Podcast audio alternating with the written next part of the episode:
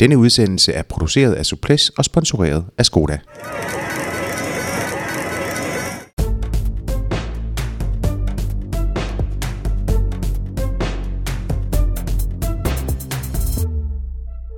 Velkommen indenfor i Suplæstuen til endnu en podcast. I lørdags stak Michael Valgren på det helt rigtige tidspunkt i finalen i omløb Head Newsblad og kunne dermed sejre som den første dansker i den prestigefyldte brostensåbner. En stor triumf, der havde endnu en dansker bag, for i sportsdirektørbilen, der sad Lars Mikkelsen og trak i snorene. Men spørgsmålet er, om vi skal hylde endnu en landsmand for det arbejde, der er gået forud. Vi ved ikke, om vi kan lokke det ud af manden selv, men øh, om ikke andet, så kan vi blive klogere på, hvordan Michael Valgrens forbe- forberedelser har ændret sig. Og af den snørklede omvej, så kan jeg få præsenteret dagens gæst. Det er Rune Larsen, der er træner på Astana. Velkommen til, Rune. Tak for det. Vi skal høre meget mere om dit arbejde med, øh, med rytterne på holdet, om træningens udvikling over tid, og måske også om, hvordan ganske almindelige motionsryttere kan bruge dine råd til at blive bedre. Mit navn det er Jakob Stalin, og jeg skal lige byde min øh, medvært og compadre, Lars B. Jørgensen, velkommen. Mange tak. Uh, som du jo hørte i introen, så er den her podcast sponsoreret af Skoda. Og det er takket være Skodas opbakning, at du kan få podcasts som det bedste fra den professionelle cykelsport. Kvitt og frit, det er vi stolte af, og vi håber, at du som lytter sætter pris på den støtte, vi har fået fra Skoda. Lars, der venter to faste øh, elementer øh, forude. Du står for den første. Det er den, der hedder resultatformidling med hård hånd. Scenen den er her med din. Mange tak. Ja, der har været øh, en, en, en, en del saftige resultater siden sidst, og øh, vi lægger ud i Abu Dhabi-tur, der blev vundet af Alejandro Valverde, der er kommet tilbage efter en karrieretruende skade, og nu i stadigvæk i, i karrierens efterår. Det er et efterår, der har strakt sig over øh, en del år efterhånden. Indian sommer. Indian sommer. Indian sommer. I karrierens Indian sommer, og den er meget smuk. Øh, vandt Abu Dhabi-tur foran Vilko Kelterman og Miguel Angel Lopez fra Astana. Øh, omløb Het Newsblad blev vundet af Michael Valgren, og det var en øh, flot dansk dag. Øh, øh, det var fordi vi på damesiden også havde Christina Sigård som vinder. Det er også ved at nævne. Øh, anden dag skilt i Kyrne Bruxelles. Kyrne blev vundet af Dylan Gronevæggen, og endelig så blev der øh, tirsdag kørt øh, GP Samin, som blev vundet af Niki Terpstra, øh, der gentog sin sejr fra 2016. Og øh, det var resultaterne for denne omgang.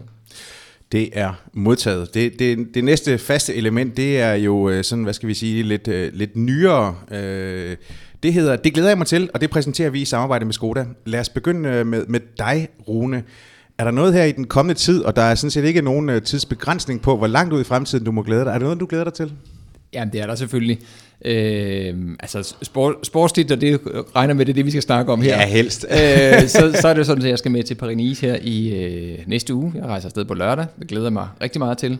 Øh, og så skal jeg være med under Tour de France med, øh, med Astana også, og det glæder jeg mig også til at, at være med der. Det kan jeg da godt forstå. Det ville jeg sgu også glæde mig til, hvis det var mig. Lars B., ja. hvad glæder du dig til? Ah, men jeg ser frem til lørdag, hvor øh, Strade Bianche bliver kørt øh, på de toskanske grusveje. Det er et af også et, et højdepunkt i sæsonen, og øh, det er jo en, øh, et, en ny klassiker af et løb, og øh, et meget, meget, meget, meget smukt løb. Det ser også ud til at blive exceptionelt hårdt øh, i år, fordi øh, vejrliget i, i Toskana har været øh, ret grumt de senere dage med med masser af nedbør også, så det bliver nogle tunge, tunge grusveje, de kommer til at køre over, og de bliver, de bliver mere øh, mudrede, end de bliver hvide i denne omgang. Men, øh, men det, det, jeg tror, det bliver et, øh, et rigtig flot løb. Det skal vi øh, faktisk øh, tale mere om i morgen, hvor, øh, hvor Per Bagsager, han, øh, han, han gæster os. Det skal vi. Øh, så kan jeg glæde mig igen. det er i orden. Godt. Det glæder jeg mig til, altså i samarbejde med vores partner fra Skoda. Nå,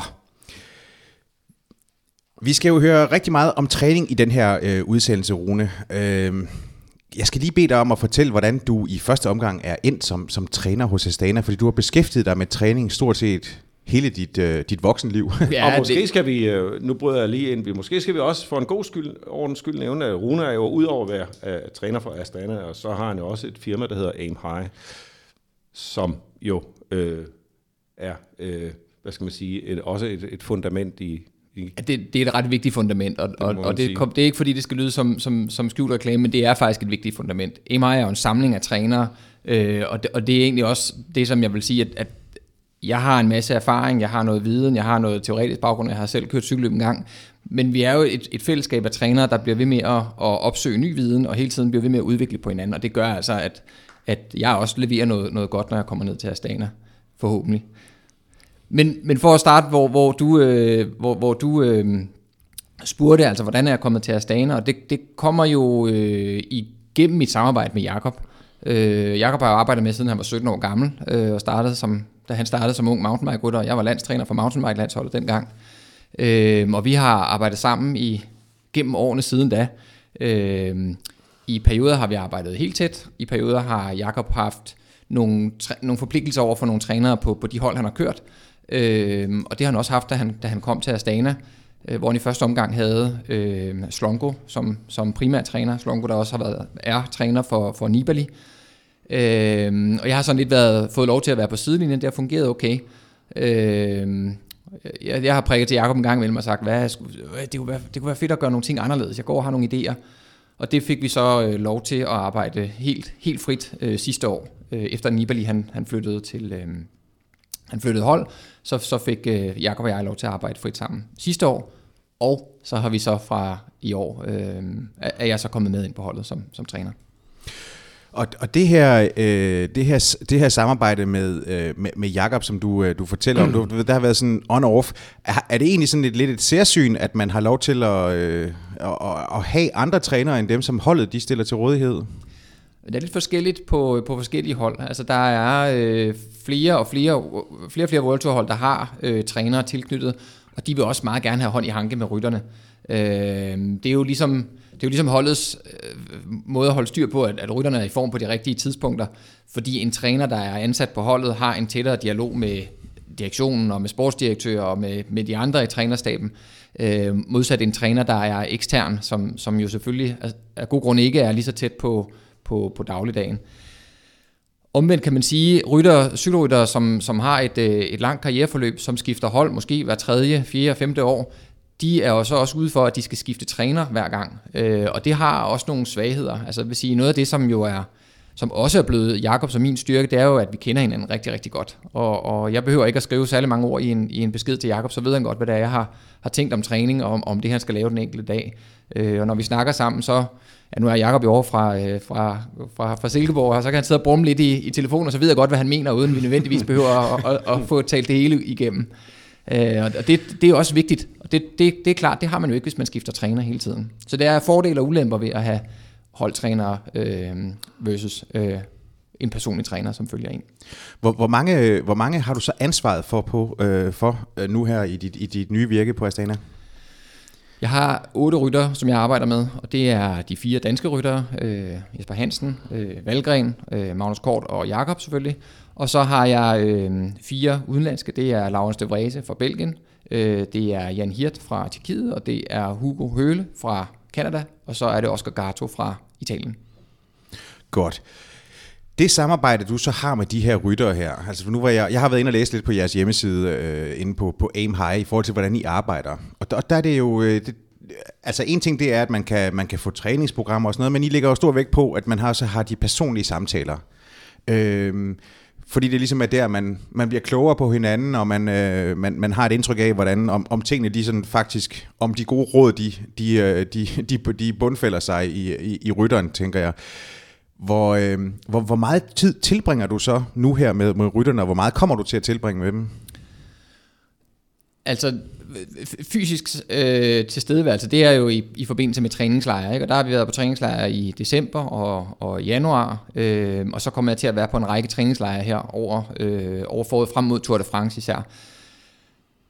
For de træningslejre i, i december og januar, der er, det, der er det sådan, at der er stort set hele holdet samlet. Øh, januar var der et hold, der var i, øh, i øh, Australien, men, men ellers så er alle samlet. Men de træningslejre, der kommer herfra, det bliver jo nogle små grupper, for det bliver en Tour de France-gruppe, eller en kvart Tour de France-gruppe, som det også bliver et, et, et, i en enkelt periode. Så det bliver jo anderledes. Jeg kommer ikke til at, at, at, at sidde og, og holde møder med Oscar Gato særligt tit. Så en stor del af kommunikationen foregår jo på telefon og på forskellige øh, øh, kommunikationsmedier. Og så har vi selvfølgelig vores øh, træningsplatform, som vi bruger til at, at, at snakke om træning eller, eller udveksle træningsdata. Godt. Øh, i, I forhold til den her, øh, den her træning, kan du prøve at, at, at fortælle lidt om, hvordan du øh, hvordan griber du det an? Altså, hvornår begynder Jakob Fuglsang at forberede sig på en ny sæson sammen med dig? Og hvor lange, hvor lange planer ligger I? Ja, altså vi, vi har jo nogle planer, der... At, at man, man for, forbereder jo egentlig Tour de France fra en gang i, i efteråret året før. Der begynder man jo allerede at gøre sig nogle tanker om, hvad, hvordan skal vi bygge det her op? Altså, hvordan skal sæsonplanen se ud? Hvordan, hvad for nogle løb skal, skal ligesom være med til at bygge op imod Tour de France? Kan vi have en øh, super formtop i... Øh, i tidligt i foråret, eller skal det ligge øh, lidt senere i foråret hen mod Ardenner-klassikerne, eller hvornår skal det ligge i forhold til, at vi gerne skal prøve at have ramme en, en god form der i, øh, i, en gang i juli måned. Og så kan man sige sådan, altså det, det bliver jo sådan i, i, i mikro-makroplan, ikke? Der er nogle ting, der sådan bliver, bliver grovskitset øh, fra, fra start, og så er det klart, at jo tættere man kommer på de vigtige konkurrencer, jo vigtigere bliver detaljerne, og jo, jo vigtigere bliver det, at vi lige i dag får snakket sammen om, hvordan skal vi gribe træningen an i dag, fordi altså helt konkret i dag, onsdag, øh, fordi det bliver super dårligt vejr i Monaco-området, så, så måske skal vi lave noget af træning indendørs og noget andet træning udendørs, så han ikke skal sidde øh, og baske rundt fem timer ude i, i regnvejr og to grader varme i, i, øh, i, i Monaco. Det, det dur ikke. Altså, det, vi, vi skal ikke have ham syg, det er næsten det værste. Ikke? Så, så man kan sige, jo tættere vi kommer på de vigtige konkurrencer, jo mere detaljeret bliver planlægningen også. Hvor, hvor tit er du så i kontakt med Jakob? Det er egentlig forskelligt. Altså i, i perioder er det, er det dagligt, og i andre perioder er det måske en, en gang om ugen. Altså der er perioder, hvor at, at træningen er rimelig straightforward. Der, der er ikke særlig meget, øh, der forstyrrer, øh, og, så, og så kan det godt være, der går en uge imellem. Jeg vil sige, det er jo altid sådan, at, at alle hans data, de, de tækker ind på min telefon dagligt, så, så dem kan jeg jo... Øh, altså, så, så en eller anden form for kontakt har vi jo dagligt, men, men sådan på, på samtaleniveau, der kan det være sådan et sted mellem hver dag og en gang om ugen. Hvad er det for nogle øh, data, der, der, der tækker ind på, til, på telefonen? Jamen, som, som, sådan, som, som udgangspunkt bruger vi en, en platform, der hedder Training Peaks, som, som i hvert fald mange i cykelsporten måske kender, hvis man gider at nørde en lille smule med, med watt-data. Øh, det er sådan et, et, øh, et af de bedre redskaber til at kunne kommunikere om træning fordi vi både, jeg både kan bruge dataene til at, og, og, og de data, som Jakob uploader til at analysere på, og jeg kan også lave planlægning derinde, så Jakob kan ligesom se, hvad, hvad eller rytterne, som jeg arbejder med, kan se, hvad der er, der er planlagt. Vi har så også nogle andre øh, redskaber og nogle andre programmer, som vi, som vi bruger, hvis det skal blive endnu mere tosset og endnu mere nørdet. Og det kan der være brug for en gang imellem at sidde og, og, og gå endnu mere i dybden med nogle, med nogle bestemte detaljer. De parametre, man så, øh, at du, du lægger vægt på, hvad er det? Altså når de, de trænings- eller måleenheder, du, øh, du øh, arbejder ud fra? Det er, hvordan han har det. Øh, og, det er jo, og det kan måske lyde, lyde omvendt, fordi vi har jo tusindvis af Excel-ark, og vi har tusindvis af, af, af, af nørdeplatforme, men mit allervigtigste spørgsmål, når jeg snakker med ham, det er, hvordan går det? Hvordan har du det? Fordi det er jo, det er jo der, jeg tager temperaturen på, hvordan skal jeg læse de data, jeg sidder og kigger på? Altså fordi det kan godt være, at man kan levere data, hvis det føles forfærdeligt, eller hovedet er ved at eksplodere, fordi at øh, konen har været på tværs, eller, eller børnene har holdt en vågen en hel nat, så kan jeg jo ikke forstå de data rigtigt. Og så kan jeg ikke lave den næste planlægning rigtigt. Så det allervigtigste, det er egentlig at have dialogen og have forståelsen af, hvordan det går øh, i den anden ende. Og det er, der kan man sige, der kan det nogle gange være rart, at man kunne, kunne se hinanden i øjnene, men efterhånden har jeg øvet mig en del i den her metode, mm. altså den her måde at arbejde på, så efterhånden kan jeg godt øh, høre, hvad der bliver sagt, og, og høre, hvordan, øh, hvordan smilebåndet bliver, bliver trukket, og jeg kan også høre, hvad der ikke bliver sagt, som måske noget af det allervigtigste. Så du er en, øh, en, en du har en, en knivspids eller mere psykologi øh, og menneskekundskab sådan øh, blandet i øh, Altså jeg har jo egentlig i min studietid også brugt lidt tid på psykologi, på, på psykologistudiet. Det er ikke noget, jeg har afsluttet, men, men, men, øh, men det, det, som du nævner med, med noget menneskekundskab, det tror jeg er en meget, meget vigtig faktor som, som træner. Altså man kan, det er før set, set, at der er nogle utroligt dygtige fysiologer, som har svært ved at omsætte det øh, til, til, til en dygtig, dygtig trænergærning, fordi det kræver virkelig, det kræver også noget andet. Altså vil sige, at selve den, den, øh, den, den planlagte træning, det er jo en, en, en del af, af træningen, men det er kun en lille del af det. Mm. Stor del af det er at have den der fornemmelse og forståelse, og også den rigtige timing. Altså det er jo også noget med lige at, at ringe til Valgren, øh, for jeg kunne godt mærke, hvordan han havde det op til, øh, til, til Newsblad, og, og, og give ham nogle ord med på vejen, øh, sådan, øh, hvad var det, to dage før, og, og jeg kunne mærke på, om han var nervøs, og jeg kunne mærke på, hvordan han, hvordan hans stemning var, det fik vi snakket lidt om, og, og jeg, jeg tror måske, jeg fik, fik givet ham nogle ord med os, som han, øh, som han kunne hvile lidt i, og, og, og også turde tro lidt på, at han havde niveau til at, mm. at gøre det, han gjorde så. Mm. Jeg vil godt lige vende tilbage til, vi, ja, vi, skal, vi skal helt sikkert tale øh, til Valgren og, og, og hvad der er sket med, øh, med ham, og hvad for et arbejde du, du laver med ham. Men, men øh, nu siger du sådan, at nu spørger du til, hvordan du har det, øh, og spørger rytteren, hvordan du har, de har det.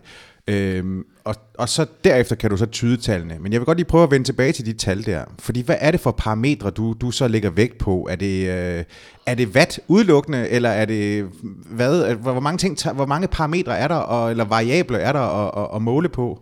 Altså, det er jo, det er jo især de, øh, hvad hedder det, øh, vatmålinger, som vi er interesseret i at kigge på, ikke?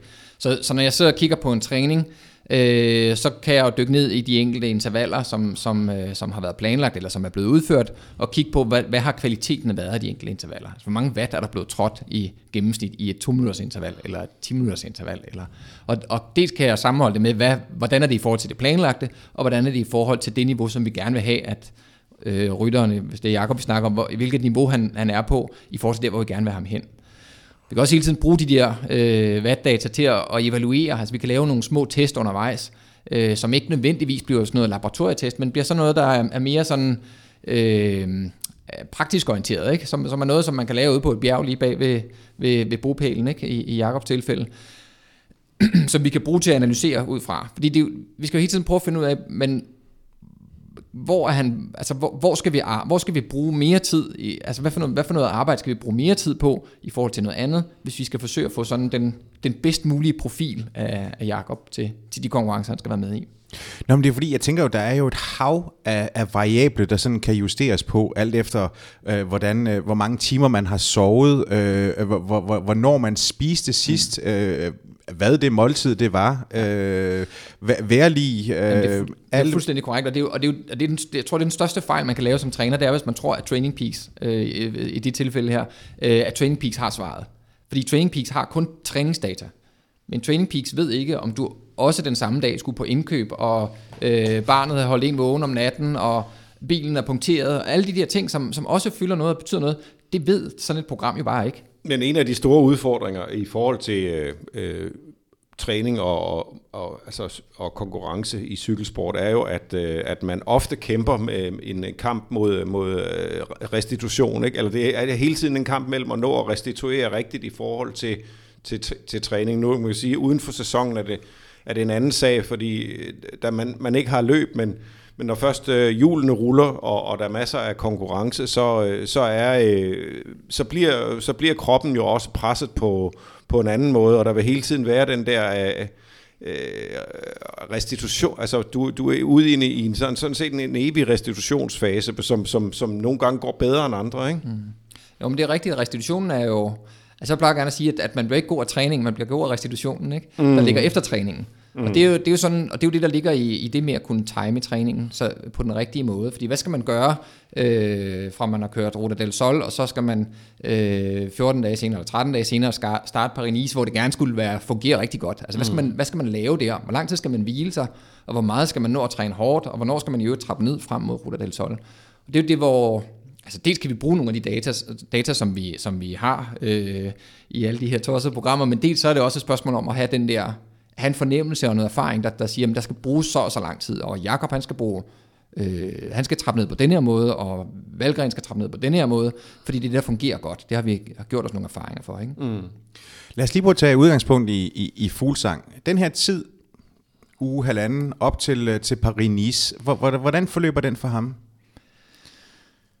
Øh, jamen det er jo øh, det, man vil kalde for en tapering uge, altså en nedtrapningsuge. Øh, det er en uge, hvor han har kørt Ruta del Sol, holdt en lille smule pause, kørt nogle rigtig hårde træninger, øh, og så skal han lave en nedtrapning frem mod, øh, mod starten her på søndag. Typisk vil det være noget, altså lad os, lad os sige, at den periode kører fra, øh, han havde måske sit sidste hårde træningspas i søndags. Jeg skal indrømme, jeg har ikke alle hans træningsplaner liggende lige i hovedet, så skal jeg finde dem frem i hvert fald. Men, men det kunne være, det kunne være øh, at, at han mandag tirsdag måske kørte et par lette træninger, lavede en enkelt styrketræning, og så kører han en ret hård træning i dag. Og det var derfor, jeg nævnte det med, med hvordan vi lige skulle takle den i forhold til vejret. Men i dag skal gerne være en rigtig hård træning, både, både lang og hård. Og så har vi noget, nogle kortere træninger med stadig nogle små intensive passager de næste par dage frem mod starten.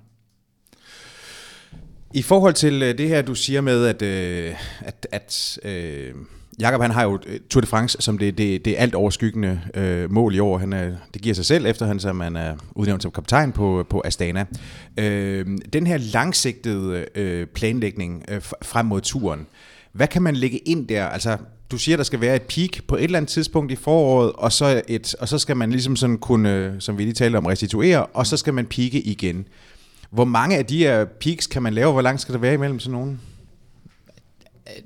det er lidt afhængigt af, hvor meget man har fået trænet i løbet af vinteren. Altså hvis man har lavet en, en lidt spinkel grundtræning, så er sådan en peak-periode jo ikke lige så lang. Øh, nu prøver vi jo at strække den et stykke vej her, fordi vi vil gerne have, nu er han jo i rimelig god form nu, han er ikke på sit aller, allerbedste, men han er i rimelig god form. Han skulle gerne køre rigtig stærk her i Paris. Øh, og så vil vi også gerne have ham til at holde til, at han kan køre, øh, hvad hedder det, Ardenner-klassikerne øh, Øh, med Lies Bastogne som det sidste. Og så efter Lies Bastogne, så skal der være en pause. Det skal være en, det skal være en, rigtig, en rigtig pause, og det tror jeg måske, når vi, når vi, når vi skal nørde lidt i træning, også er noget af det, som, som, som jeg tror er vigtigt, det er, at man, at man tør tage de der pauser. Så, sige, lad, lad cyklen stå i fire dage eller fem dage, eller hvis du ikke kan lade den være, så tag ud og køre en, en time, men det er ikke mere end det.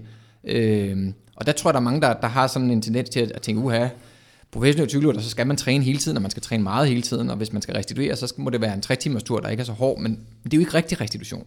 Altså, man har også brug for at restituere kroppen, men man har også brug for at restituere hovedet. Og det tror jeg er vigtigt, at vi, at vi tør tage de der øh, rigtige breaks der en gang imellem. Fordi så er både motivationen og kroppen er klar, og, og noget til, at vi kan lave en god opbygning derfra. I, I forhold til, øh, altså en ting det er jo at, at træne Jakob, som har et mål med at skulle køre øh, øh, hurtigt og, øh, og, og rigtig godt forhåbentlig til, til, til Tour de France. Og så er der jo de andre ryttere, som har nogle helt andre mål. I hvor høj grad adskiller træningen sig øh, mellem, lad os bare tage øh, Valgren, som lige har kørt øh, omløb og vundet, og så Jakob Fuglsang. Altså der må være en, en, en verden til forskel på, hvad, hvad det er, de skal fokusere på, eller hvad? Ja, eller måske endnu øh, større modsætning Jakob i den ene ende, som jo er sådan en slags øh, allround skråstreg bjergrytter, og så, øh, og så Magnus Kort i den anden ende, som, kunne, som er mere en sprintertype. Ikke? Øh, men i bund og grund er der jo rigtig meget træning, der er det samme. Fordi deres, deres udgangspunkt er, at de skal med til målstregen, før de overhovedet kan begynde at bruge deres, øh, deres, øh, sådan, deres specifikke færdigheder. Og det, er jo, og det er jo lidt det, som man nogle gange kan, tror jeg sådan i, i offentligheden, at man kan, man kan have en, en opfattelse af, at Nå, men sådan en lille tyk Mark Cavendish, han kan vel ikke køre særlig stærkt op ad bakke. Ah, men han, vi skulle måske lige have sat ham ind i den danske A-klasse og køre, køre op ad Pøt Mølle eller et eller andet, så tror jeg nok, han kunne køre op ad bakke alligevel. Ikke? Han, de er gode, altså de er møghamrende gode alle sammen, og de skal have et kæmpe, øh, de skal have et mega højt bundniveau på, på alle færdigheder. Altså lige præcis Mark Cavendish har jo faktisk kørt nogle ganske pæne, pæne enkeltstarter også en gang imellem, øh, selvom man ikke tænker, det er det der hans spidskompetence. Men, men det betyder bare, at en stor del af træningen er det samme. Der skal laves en, en stor grundmængde, og der skal laves en masse basistræning, og så er der nogle der er noget i forhold til sådan de, de specifikke færdigheder. Jakob skal selvfølgelig træne noget mere i bakkerne, det er klart, men Magnus træner også meget i bakkerne. Fordi det er nemt at, træne, at køre sine intervaller i bakkerne som det ene, og som det andet, fordi der er faktisk mange af de løb, han kører, hvor der er bakker på. Og han er jo mm. en af de sprinter, som kan gøre sig i løb, som ikke er rene flade bjergetapper. Ikke? Eller undskyld, rene flade sprinteretapper. Øh, så, så derfor så, så skal han kunne mange af de samme ting. Og så har han så en genetisk færdighed, der gør, at han er super god til at køre spurter. Men, men så, så du laver ikke en, en øh, du, du udformer ikke en træning til Magnus Kort, som siger, jamen øh, du skal køre øh, så og så mange øh, Cipollini-intervaller for eksempel, eller, eller altså, hvor, hvor, hvor det handler om at, at, at lave nogle, nogle eksplosioner, sådan uh, gent, repetitive eksplosioner, ja. eller som er mere, som, som, som mere spidser hans kompetencer til, altså. Jo, det gør vi helt sikkert. Øh, men man kan sige, så lad os sige, at øh, 98% af træningen kan være ensartet. Der, der er ingen af, af rytterne, der træner det samme. Vi kan ikke bruge det samme program til, til, til en anden rytter. Dels fordi deres timing er forskellig, deres mm. rejsedage er forskellige, og der er alle mulige, og de kører forskellige typer af løb. Så træningen kan ikke være det samme. Men, men en stor del af træningen er det, kan være samme karakter.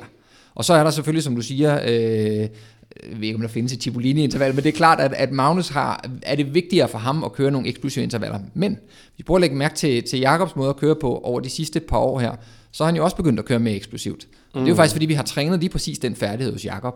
Øh, så måske kunne man måske, man kunne måske endda spekulere lidt i, skulle, øh, skulle Magnus Kort træne lidt mere bjergtræning, og Jakob lidt mere sprintertræning, for at blive bedre til at løse det, de er allerbedst til. Mm.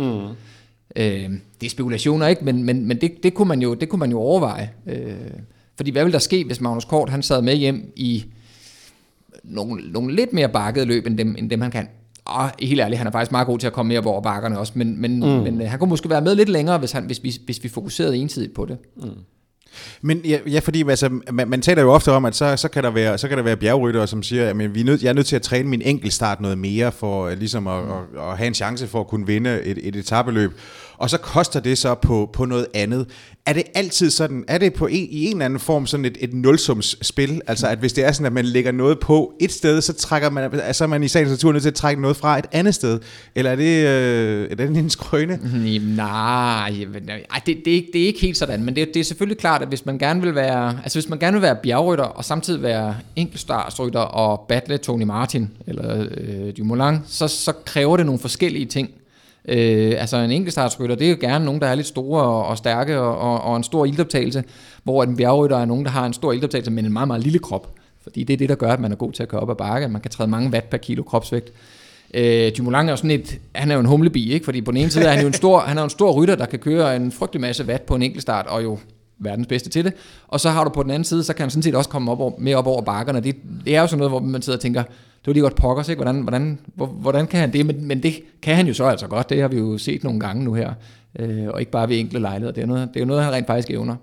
Men, men, men øh, altså kan, kan man lægge på og, og, og, og trække fra, altså, eller skal øh, lægge på og så være nødsat til at trække fra, eller hvordan? Altså kan man gøre begge dele? Ja, hvis, man lige, hvis vi lige må blive ved, ved Dumoulin, lad os, ja. sige, lad os sige, at han gerne vil være sådan en, en, en, en rigtig bjergrytter. Lad os sige, at han vil gå mere ind på at være bjergrytter. Så vil han jo skulle tage noget vægt. Og det vil kræve, at, at han mistede noget af sin muskelmasse. Så det vil koste noget på hans enkeltstart. Så man kan sige, der er jo hele tiden sådan et, et forhold mellem, at hvis du, skal, hvis du skal minimere din vægt, Jakob er også et eksempel, han har også tabt noget vægt. Hvis han skal minimere sin vægt, jamen så mangler der noget, noget power til at kunne sidde og køre en stor, tung enkeltstart på en flad vej, for eksempel. Ikke?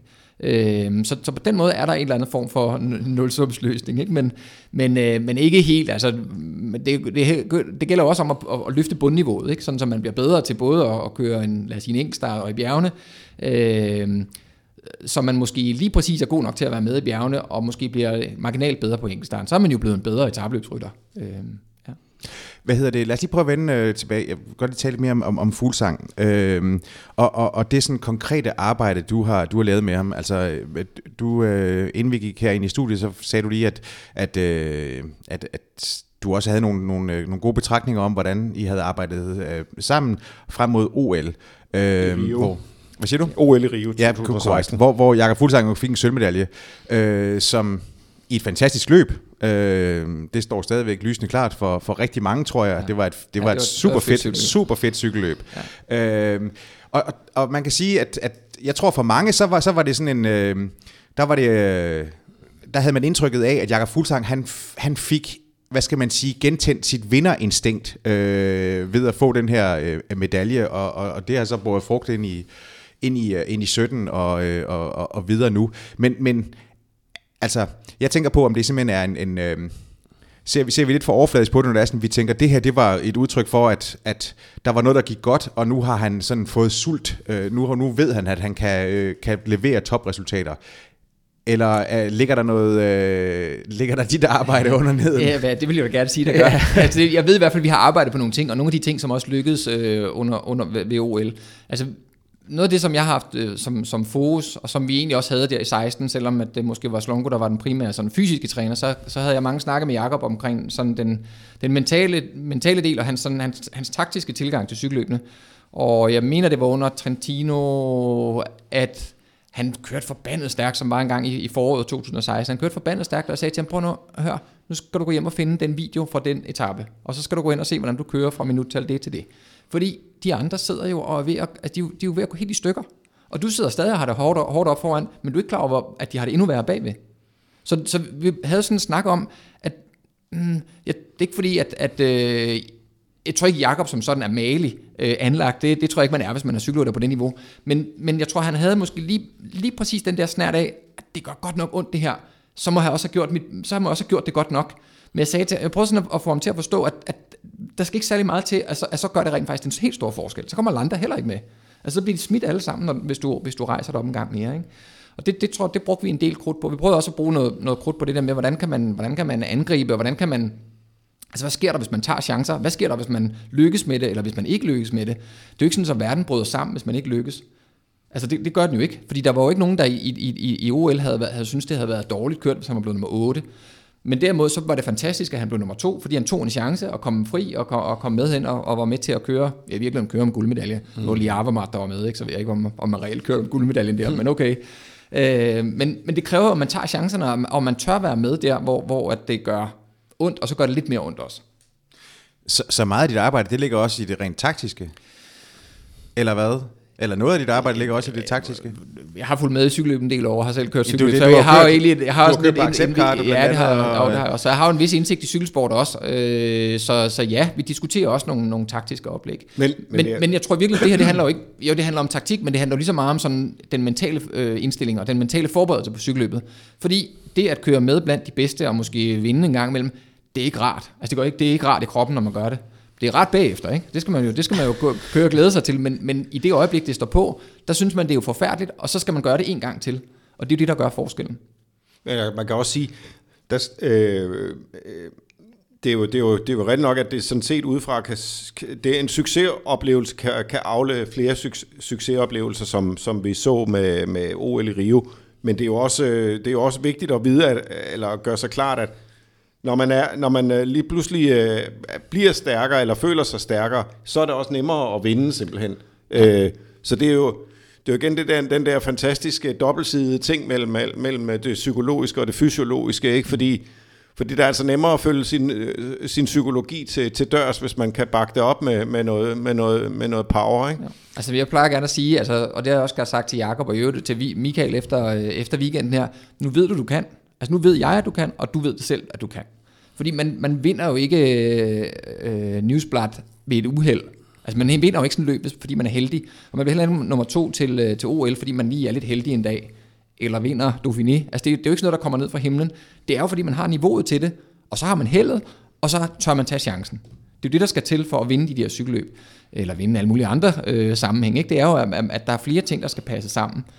Øh, Men det var jo en, nu nævner du selv Dauphiné, det var jo en, en, en, en fuglsang, som var bedre, skarpere end, end nogensinde øh, tidligere i karrieren, vil jeg våge påstå, vi så i, i Dauphiné. ja, det er jeg glad for, at Øh, du siger. Fordi ikke, det har jeg sådan set også prøvet at øve os på. ikke, ikke, bare, øh, ikke, bare over, ikke, bare, ikke bare over en etape, men flere etapper. Og, altså, der var, øh, det kan godt være, at der var mange ting, der, der, der faldt ud til hans fordel øh, til, øh, på den af, sidste afgørende etape, hvor, øh, hvor det hele smuldrer for, for Richie Port.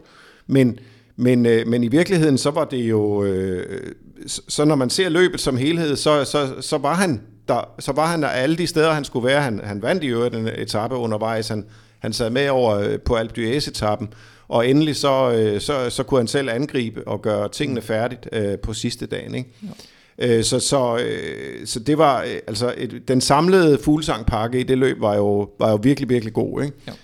Øh, det var så ikke nok til at, at bringe ham ind øh, i, blandt eksperternes øh, 10 bedste bud til en, en tursejr. Så, så selv ikke blandt de yderste outsider kunne han have overtrumfet en, en, øh, en ligegyldighed som Louis Manchester, fik jeg nævnt ham igen. Nej, men, jeg, men, det, men jeg tror faktisk, altså det, det er jo klart, Dauphiné var også et specielt løb, og også et gennembrud for Jakob, øh, kan man sige på mange måder. Øh, både var der en masse ting, der gik op i en højere enhed. Mm. Du har ret, han var skarp, det var han både fysisk, og det var han også mentalt. Så, og, det var, og det var vigtigt. Øh, jeg havde egentlig indtil, indtil det Dauphiné, havde jeg egentlig sagt til Jakob over, over de sidste par år, mm, måske skal du ikke satse på Tour de France, måske skal du ikke satse på de der Grand Tours, fordi måske er det bedre for, for dig, altså for Jakob, at køre nogle løb, der er de der 6, 7, 8 øh, dages etabeløb, øh, som Paris-Nice, vi skal køre her næste uge. Måske er det bedre til dig at køre sådan nogle typer løb. Fordi at Jakob øh, i hvert fald tidligere har haft vanskeligt ved at køre flere hårde bjergetapper i, i træk. Mm. Og der kan man sige, der viste det her øh, Dauphiné bare noget andet.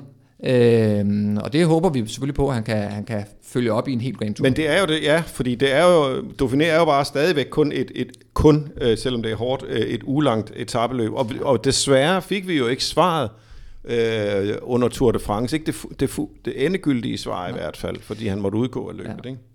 Altså, ja, men det, jamen, det er fuldstændig rigtigt, og det er jo også det, vi, vi venter på og glæder os til, og det jeg gør, og Jakob gør, vi glæder os til at, og, og, og se, om det holder hele vejen i en, i en, i en Grand Tour.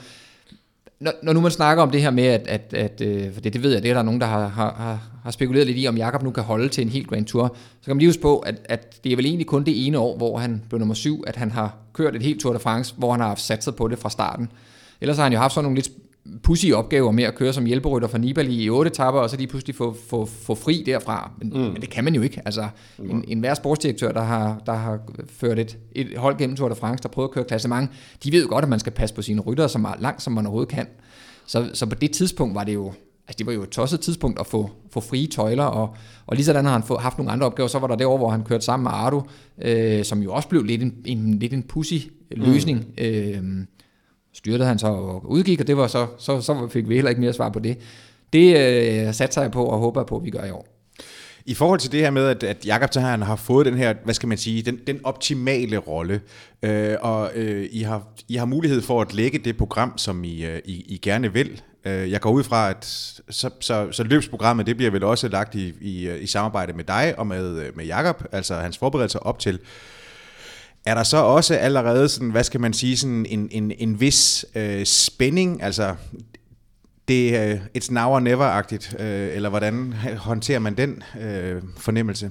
Mm, altså, det virker jo ikke, hvordan Jakob har det inde i. Altså, jo, det snakker vi om en gang, men jeg tror egentlig, han er rimelig afslappet. Det, det, det er min fornemmelse. Øh, det er jeg sådan set også. Altså, jeg tror også godt på projektet, og man kan sige, han har startet godt i år. Han har startet virkelig godt i år. Og, og jeg tror sådan, øh, den nye måde, og, jeg ved ikke om det er nyt, men sådan den måde, som, som, som øh, toprytterne de kører på nu, det er jo faktisk, at de kører stærkt det meste af året.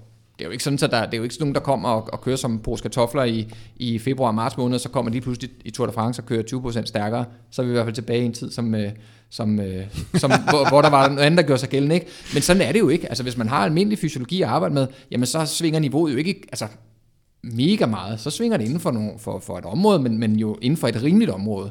Øh, og det betyder også, at man egentlig er, altså hvis man er en god cykelrytter, så er man god hele året.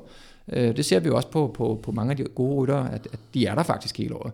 Altså en som, som, som Froome, som jo kørte Ruta del Sol, og så kan man sige, at han leverede ikke et, et topafstal. Nej, men det var heller ikke så dårligt igen, vel? Han var jo med, altså. Og det, og det er jo lidt det, som, som jeg vil frem til, at, at de gode rytter, de er faktisk gode på, hele, på et helårsbasis.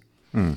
Men med uh, Alejandro Val- Valverde uh, som, som en, uh, en mulig undtagelse, så er, der, så er det jo svært at se, uh, så, så, så begynder alderen jo også at være en faktor på et tidspunkt, og Jakob Fuglsang er jo heller ikke uh, 28 mere, kan man sige. Han er 33 snart, ikke? Ja, han er 32, vist nok stadigvæk, ikke? Ja, jo, men, men, men han, jo, fylder, jeg tror, han, fylder, han fylder 33 i ja. år i hvert fald. Og, og det er jo en relativt høj alder for en Grand Tour-rytter. Ja. Selvom han ligger på niveau med, med øh, Chris Froome og Richie Port for eksempel. Ja, ja. altså det er jo... Jeg tror, for, altså det er, det er jo lidt et spørgsmål om, om man stadig har, har gejsten. Det er nok mere det, end det sådan er... er Ja, selvfølgelig begynder der at ske noget fysiologisk også, men du får også en anden erfaring, og du får også en anden øh, viden om dig selv. Og jeg vil sige, for Jakob har det jo egentlig været tilfældet, at vi har, vi har hele tiden kunnet lægge en lille bitte smule på. Altså det er jo ikke sådan, en som Jakob kommer jo ikke lige pludselig 5% stærkere ud. Sådan er det altså ikke. Når man kører på, på, på det der topniveau, så er der ikke særlig stor forskel på, på at blive nummer 1 og nummer 6 eller 10. Altså de er utrolig tætte, øh, hvis man måler det på fysiologiske parametre. Så, så det er jo små nuancer, og der, der har vi egentlig hele tiden formået at, at holde niveau, måske løfte ham en lille smule på nogle områder øh, indtil nu. Og man kan sige, så længe vi kan det, så er der jo ikke nogen grund til at begynde at, at, at, at forberede sig på, at man, at man ikke skal kunne det mere. Øh, det er rigtigt nok, på et eller andet tidspunkt, så klinger det selvfølgelig ud, det giver sig selv. Men jeg tror, i Jakobs bevidsthed, der, er det, der kan der sagtens være fire gode år endnu. Det, og det tror, det tror jeg sådan set også på. Det tror jeg også på. Han er, man skal huske på, at han er også kommet lidt sent i gang med, med landevejssport. Ikke? Han er, mm. øh, og man kan sige mountainbike for alvor jo først som, som 17-årig. Jeg ved godt, han har cyklet tidligere end det, men, men, men sådan der, hvor det har været rigtig alvor, der har det været mm. for, for junior. Når du så siger, at øh, vi, kan ikke, vi, vi løfter ikke Jakob 5%, og det giver, det giver så god mening. Vi kan lægge lidt på, altså hvor er det sådan målbart, at du har kunnet se, at Jakob han har flyttet sig inden for, altså lad os bare tage fra OL og, og frem mod nu. Hvor, hvor er det så, du kan se, bum, der ligger grafen en lille smule højere, øh, end den gjorde for, øh, på, på, på samme tidspunkt sidste år, eller samme tidspunkt forrige år? Ja, altså det, det er jo der, hvor det bliver en lille smule nørdet, ikke? Men, men det, det, og det gør ikke noget. Nej, det er det med, hvor, det, det har I inviteret mig til også. Nej, men det skal vi jo kigge på, hvad, hvad, hvad er det, inden for hvilke nogle tidsintervaller er han blevet bedre. Og der kan vi se på, at han er, han er blevet lidt mere eksplosiv. Altså han er blevet bedre til at lave arbejde, der, laver, der ligger på, på, på sådan noget op til et minut, altså fra, fra få sekunder op til et minut. Det vil sige, at han er blevet mere eksplosiv, og han har fået lidt mere af det her øh, kraftbetonede øh, køremuligheder, som, som han også har udnyttet og, og fået noget godt ud af. Det er også noget, vi har fokuseret på. Vi har blandt andet også øh, øh, fokuseret noget mere på styrketræning. Det har vi også gjort tidligere, men, men, men vi, vi har givet det en, en lidt, lidt større prioritet, og vi har også lagt, lægger også nogle elementer i træningen, som er mere eksplosive. Øh, det er ikke noget det, han elsker altid, men øh, og det, det er tit sådan, han siger til mig, åh, skal jeg lave de der intervaller? Og det siger ja, det skal du jo, fordi det er jo det, der gør, at du kan køre stærkere, når du skal køre for de andre. Mm. Åh ja, okay, så, så, så lad gå, ikke? Men, så, fordi det er jo ikke altid sjovt at køre det, som man synes er, er ubehageligt, eller som man ikke selv føler sig måske allerbedst til. Men det er jo noget der, hvor vi kan se, der er, der er sket en forskel. Men det, gør, så, det bliver jo så nemmere, når man kan visualisere, ja, at, øh, man, at det rent faktisk øh, ja. gør ondt, øh, virker og gør ondt på de ja. andre. Ikke? Og det er jo faktisk der, hvor jeg har, har ved, ved flere lejligheder nu har, har bedt ham om at gå hjem og kigge på noget video igen, øh, for at se, hvad, fordi det, det giver egentlig et meget godt billede af, når der skal egentlig ikke så meget til. Mm. Altså det, det, er ikke, det er ikke, fordi du skal, du, skal, du skal ikke lave noget, der er 80% bedre end det, du kan. Altså du skal lave en lille bitte smule anderledes. Så, så, så løser det sig. Altså så kommer de ikke med. Så kommer de ikke med i anden ryg. Så, kom, mm. så øh, øh, hvad hedder det, og vi, vi havde tilsvarende nede i, i Ruta del Sol her på anden etape, hvor han jo kørte, jeg vil tro, han var den stærkeste på den, på den sidste stigning, de kørte øh, opad der. Han blev siddende op foran hele vejen.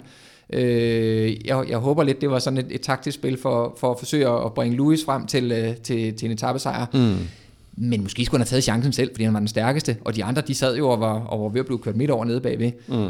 Klart, så havde han måske brugt lidt af krudtet, da de kom til, til, den, til den aller sidste finale, hvor der blev angrebet af nogle af de andre, men Mm. Men, men det er jo det, det, det skal man ligesom have en erkendelse af. Nå ja, men der er nok lidt mere i, i brusen, end, end, øh, end jeg går og tror. Så, og så spurgte, hvad hedder det, så vi kan dykke endnu mere ned i det nørdede, ja. så, så er det jo noget med også at så kigge lidt på, jamen hvad, hvor, at vi snakker om sådan en power duration curve, altså som et udtryk for, hvor, hvor mange watt kan han træde til forskellige tidsintervaller. Den går fra øh, et sekund og frem til lige så mange timer, som man nu cykler. Det er måske sådan noget 6 timers tur. Det kan godt være, der er en enkelt 7 timers tur. Men, men et eller andet, øh, et eller andet kurve, der, der, der viser, at ved, ved, ved, kort tid, der kan man lave rigtig mange watt, og ved lang tid, så bliver det selvfølgelig færre og færre. Og der kan vi, det kan vi dels kigge på, hvad kan han sådan maksimalt? Det er meget interessant, men det er også interessant at kigge på, hvad kan han, når han har kørt 3 timer eller 4 timer? Fordi det er jo sådan set der, cyklet bliver afgjort. Og det er jo nogle af de ting, som vi kan, vi kan sidde og, og, og tosse lidt rundt i også og se, okay, efter fire timer, der er du stadig god, men der er noget her, som vi skal prøve at arbejde lidt, lidt mere på. Øh, mm. øh, og det kan også betyde noget i forhold til, hvordan man timer intervallerne på en træningstur.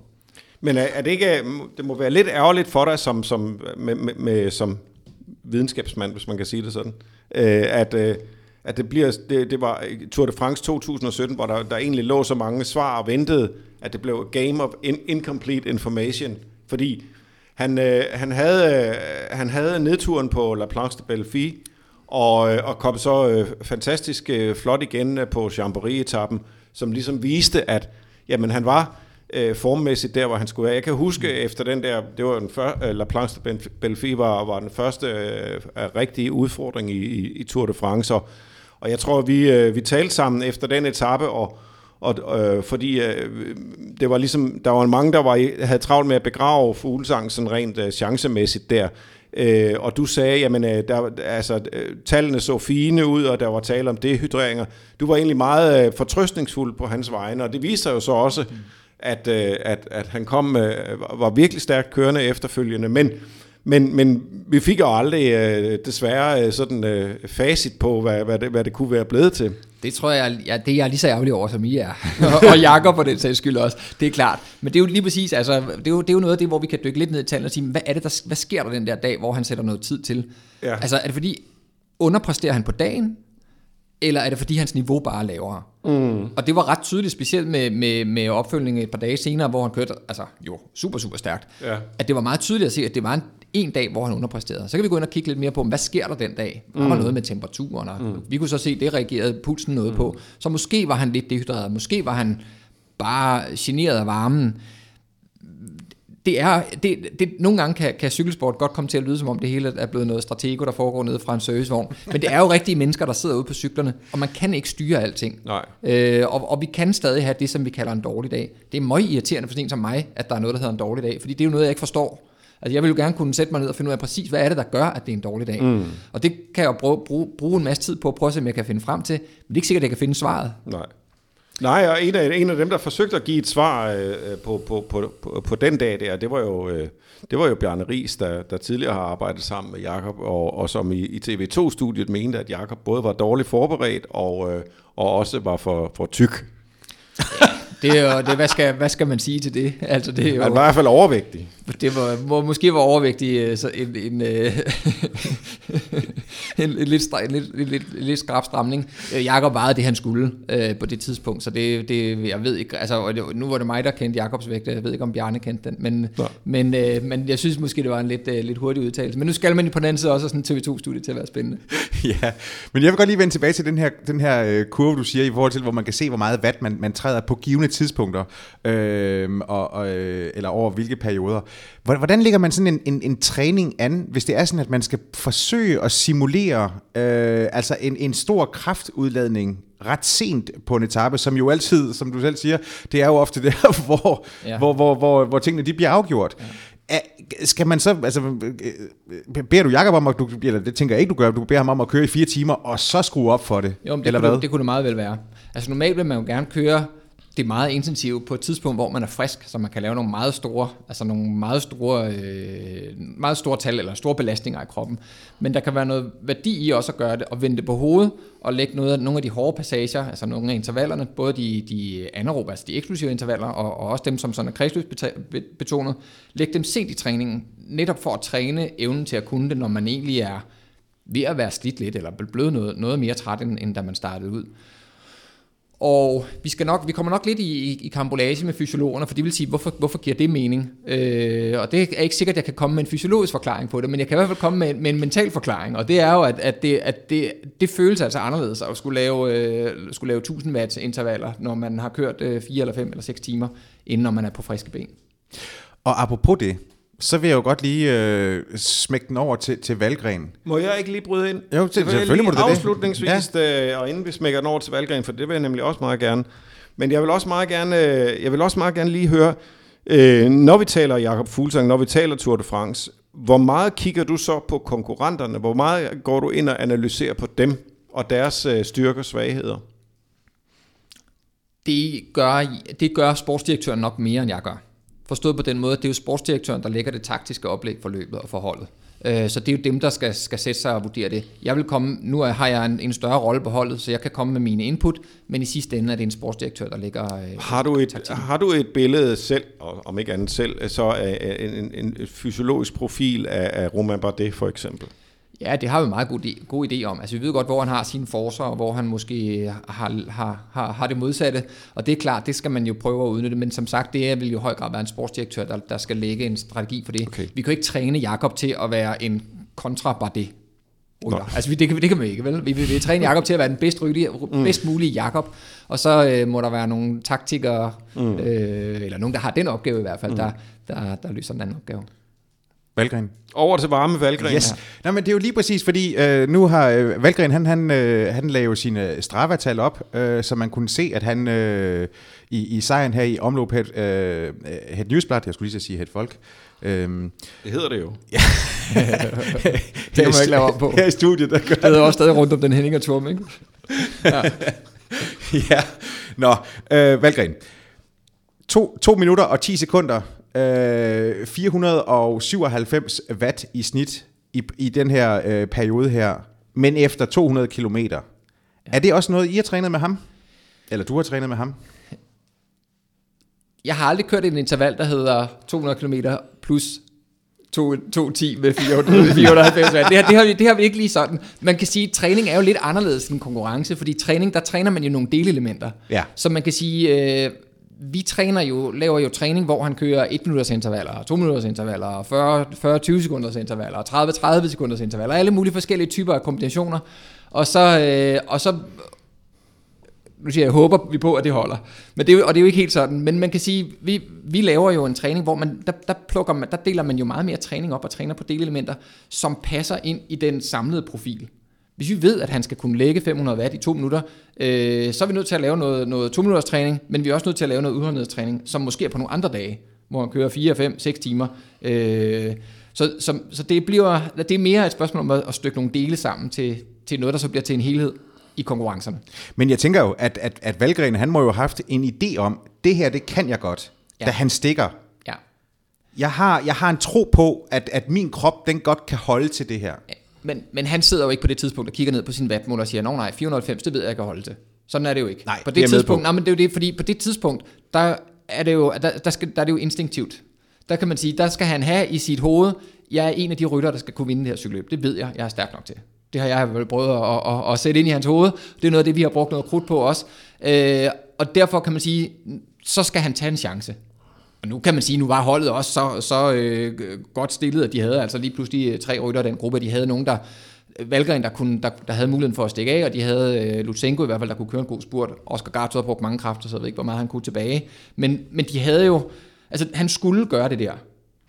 Og så, og så kan man sige, at havde det lykkedes, så er alt fantastisk, eller det lykkedes, så var alt fantastisk. Havde det ikke lykkedes, jamen så havde der været en, i det her tilfælde en plan B for holdet, eller hvis der ikke havde været det, så havde han taget sin chance der. Og det er jo også det, man skal.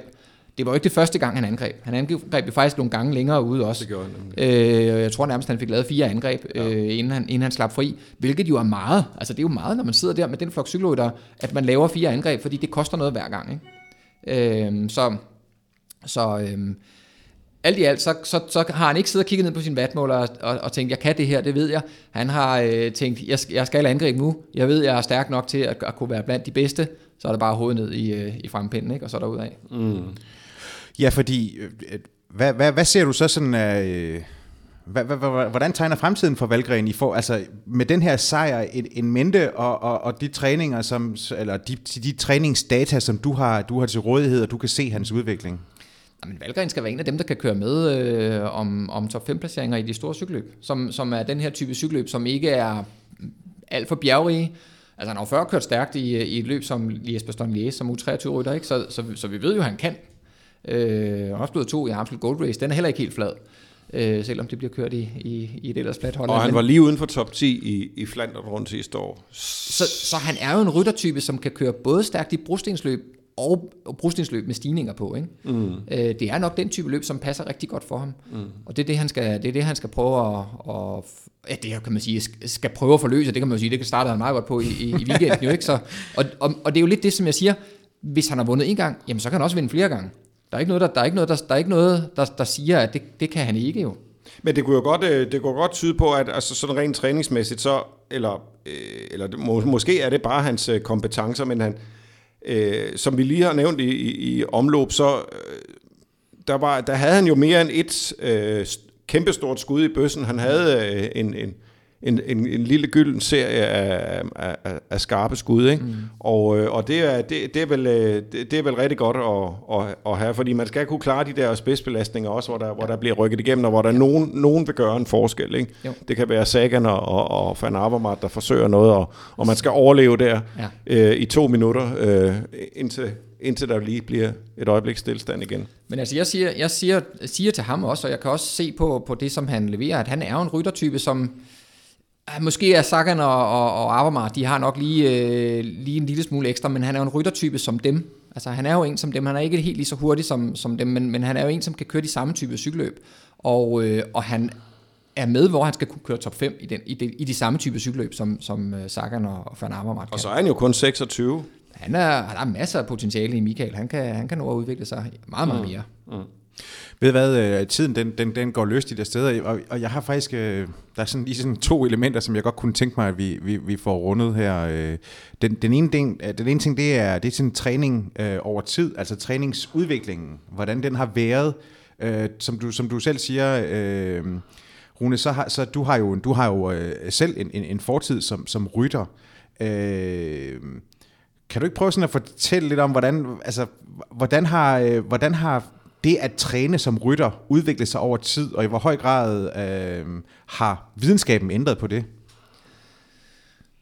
Det tror jeg, at videnskaben har bidraget meget til. Øh, jeg husker, at jeg selv var juniorrytter, der var jeg med i et, øh, i et øh, studie over fra August Krog, hvor vi skulle køre nogle, nogle helt specielle 40-20 intervaller, altså 40 sekunders makstræning og 20 sekunders pause det var helt nyt og banebrydende, og det var, der var ikke nogen, der syntes, det var nogen særlig sjov idé, men, men det fungerede sgu meget godt, og vi blev, vi blev bedre og bedre, og når vi blev testet, så, så kunne vi også se, at der, at der skete noget med os. Og det er jo sådan et, altså det er jo, det er jo et klassikerinterval i dag. Altså hvis du spørger cykelrytter, om de kender 40-20 intervallet, så kender alle den. Det, mm. I ikke også, I kender det også, mm. kan jeg se på jer. Ikke? Så, så, hvad hedder det? så det er jo sådan et, øh, så det er jo, der videnskaben har jo bidraget med rigtig, rigtig meget. Øh, og det kan man sige, det har, det har videnskaben jo gjort igennem alle år. Altså der har jo også været, været faser, hvor man kørt altså, virkelig, virkelig, virkelig mange træningstimer, men med lav intensitet. Det har jo sådan været hele filosofien, specielt i, i, i Østeuropa og, og, og i, øh, i, i Sovjetunionen. Det var sådan en klassisk måde at, at træne på der. Øh, de var også rigtig gode. Vi kan, vi kan i hvert fald ikke sige, at de var dårlige. Øh, mm. de, de, de vandt da i hvert fald en masse cykelløb, kan jeg huske. Så, så man kan sige, at man kan nok komme til målet på mange forskellige måder, men jeg tror, videnskaben har, har bidraget med, med, med nyt i forhold til, hvordan kan man hvordan kan man optimere på den tid, man har. Altså hvis man har en eller anden begrænset tid til rådighed, så, så er der også noget, der kan være øh, bedre måde at bruge tiden på end, end andet. Ja, fordi altså, jeg mener, øh, det, er jo, det er jo sådan en, hvad skal man sige, sådan en, en, øh, en, en skrøne fra, øh, fra, fra fortiden måske, men, men det her med, at det galt bare om at komme ud, og så få nogle kilometer i stængerne. Og det var ligesom sådan det, der var, det, der var altafgørende.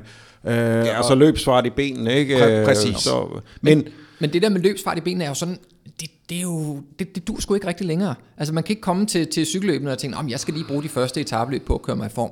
Og måske kan Van Avermaet, eller altså nogle af de der rigtig, rigtig tunge kanoner, de kan måske tillade sig det, men du kan jo ikke have nogen hjælperytter, der stiller op med sådan en halvform, der lige skal køre sig i, mm. køre, køre sig i form i løbet af de første løb.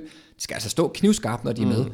Endnu mere animeret af, at, at alle øh, holdstørrelserne er blevet mindre, altså der er færre rytter, der kører på, mm. på, øh, som hold i, i de enkelte løb, så, så der er jo ikke plads til at have fyld du skal Nej. have rytter, der er knivskarpe, og ellers så skal de ikke med. Og man kan sige, der er øh, allerede fra i januar måned, er der World Tour løb i dag, ja, så, så, der, så der er noget på spil, øh, noget at køre om, øh, og, og, og alle i feltet i dag taler jo om, og især dem, der, der, der har erfaring over over mere end 10 år, kan jo, kan jo fortælle om, hvordan, hvordan, niveauet har været, hvordan niveauet har været stigende, og hvordan der er en meget større homogenitet øh, ja. generelt. Ikke? Ja kan man sige, uden at det skal være en, en, en sang om dopingdebat, så kan man sige, det er måske også noget af det, der, som, som slår sig igennem, at, at, der, at der er ikke nogen, der stikker ud som, som øh, sådan helt exceptionel, eller kommer fra, fra en anden planet, vel? Altså, det er... Men nej, det, det, det er nok rigtigt. Men det får mig så til at... Øh, jeg har nemlig lige et, øh, et punkt her, fordi øh,